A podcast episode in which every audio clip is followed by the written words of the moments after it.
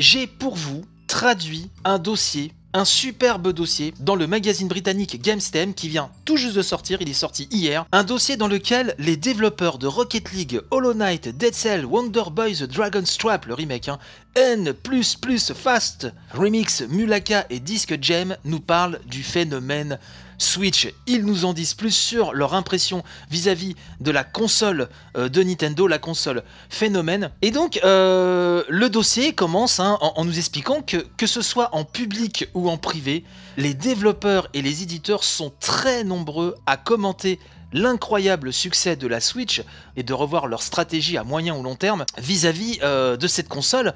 Tout d'abord en ce qui concerne la convivialité la manière dont on utilise la Switch, ils sont tous assez dithyrambiques là-dessus, notamment Adolfo Aguirre de Lienzo, le studio derrière le prochain jeu d'action et d'aventure Mulaka. Alors Mulaka, c'est un titre inspiré par la mythologie mexicaine à la troisième personne. On en a parlé très très récemment sur divers sites. Hein. Euh, c'est un jeu qui effectivement qui paraît très prometteur. Et donc Monsieur Aguirre euh, pense que euh, même les fans les plus fervents de Nintendo ont été surpris par les chiffres obtenus au cours des 12 premiers mois hein, de la commercialisation de la Nintendo Switch et que c'est un sentiment qu'il a constaté chez un grand nombre de développeurs. Il ajoute que c'est un véritable, hein, plaisir de travailler avec Nintendo. Ils ont été, d'après lui, hein, d'une grande aide tout au long du processus et ont même propulsé Mulaka en pleine lumière.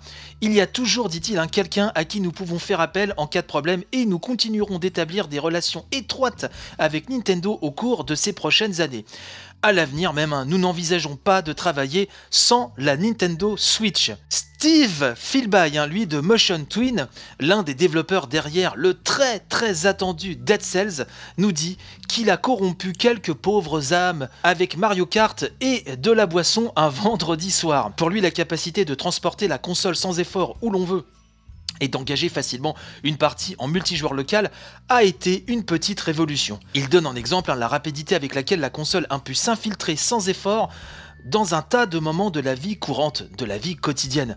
Il dit par exemple qu'il y joue très souvent euh, à la Switch hein, en mode coopératif ou en multijoueur en attendant tout simplement de manger pendant que le dîner se prépare, etc. Euh, William Pellen, le développeur de Hollow Knight, hein, constate quant à lui que jouer à Breath of the Wild ou Super Mario Odyssey dans le bus ou pour aller travailler est tout simplement quelque chose de fabuleux. Il nous dit, je cite, hein, c'est surréaliste parfois tant cela fonctionne bien.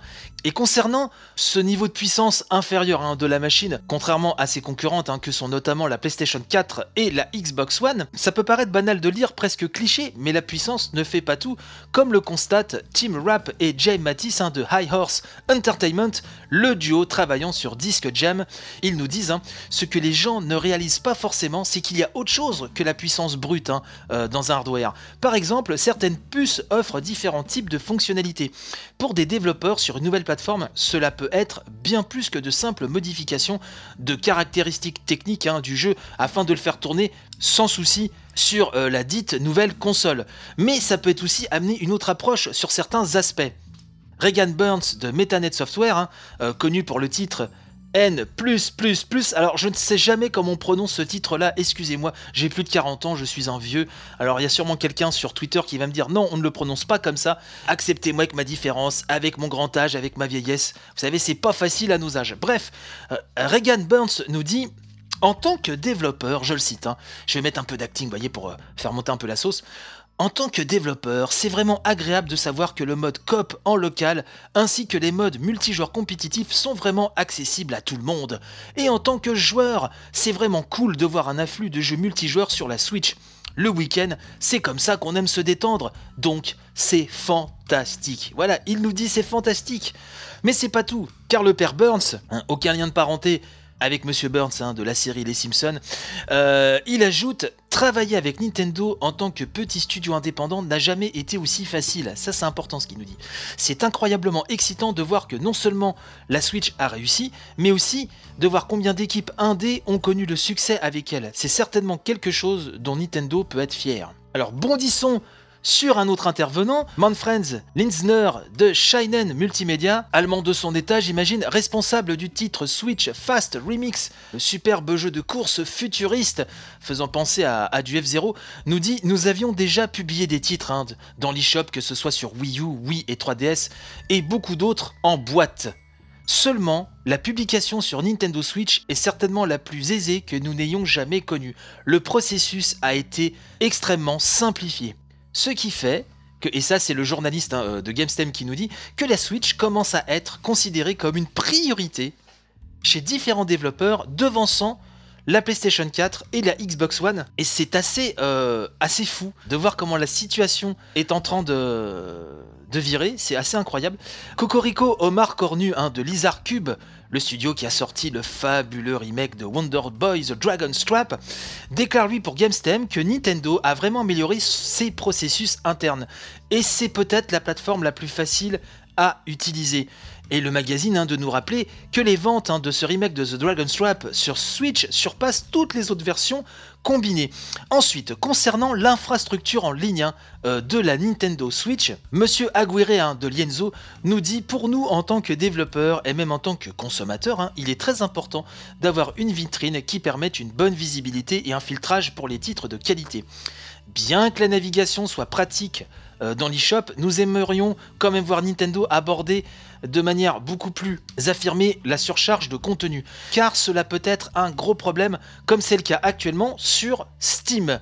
Team Rap hein, et Jay Mattis de High Horse, quant à eux, euh, concernant toujours hein, l'infrastructure en ligne de Nintendo, euh, déclarent que Nintendo a construit beaucoup d'infrastructures en ligne pour la console, hein, et euh, qu'avec le paiement en ligne qui arrive donc là cette année, donc c'est au mois de septembre il me semble, ils espèrent que Nintendo en mesure de consolider tout ça.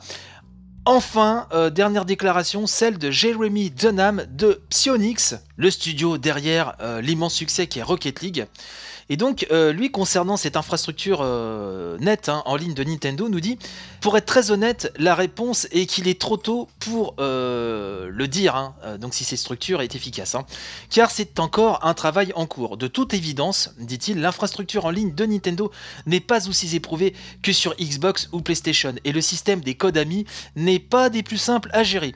Oui, ça c'est clair. Mais c'est en train de s'améliorer et nous verrons bien où tout cela aboutira. La bonne nouvelle, par contre, nous dit Jérémy, c'est que le jeu en ligne hein, euh, sur Rocket League fonctionne très très bien sur Switch. Je dois également mentionner, euh, nous précise-t-il, que même s'il n'est pas en ligne, le support multijoueur local de la console est une fonctionnalité formidable. Donc vous voyez, euh, ce dossier ne fait que corroborer ce qui se passe en ce moment, c'est qu'il y a un engouement qu'on ne, qu'on ne mesure peut-être pas vraiment euh, il y a un engouement euh, côté dev euh, sur la Nintendo Switch parce que bah y a de l'argent à se faire tout simplement, hein, bien sûr. le succès de la console fait que tout le monde se rue dessus et je l'ai tweeté d'ailleurs récemment hein, vient des hâtes revue de presse JV le compte Twitter de l'amour le compte Twitter de l'émission j'ai tweeté il y a pas si longtemps que ça qu'effectivement maintenant moi quand il y a un jeu multi euh, support, et eh ben euh, avant c'était la version PlayStation 4 euh, qui trouvait mes faveurs en priorité. Maintenant je regarde sur Switch, effectivement, si le jeu tient la route, si vraiment le jeu ne rame pas trop et qu'il est, et qu'il est adapté convenablement à la Switch, et eh ben désormais c'est la version Switch qui aura ma, ma préférence. Puisque c'est vrai que la console est d'une convivialité extrême, et ce côté nomade est quand même assez incroyable. Bref, j'avais à cœur de vous traduire ce dossier. Quand je l'ai lu, je me suis dit, il faut que je traduise ça pour euh, les auditrices et les auditeurs de l'émission. Donc j'espère que cela vous a plu. De toute façon, pour les tipeurs, on se retrouve demain avec énormément de news encore euh, à vous délivrer, plus la rubrique un revue de presse rétro que vous avez chaque samedi dans l'émission. Et de toute façon, voilà, on va se dire quand même au revoir dans les règles euh, tout de suite avec la fin, l'outro, hein, comme disent les professionnels de l'émission.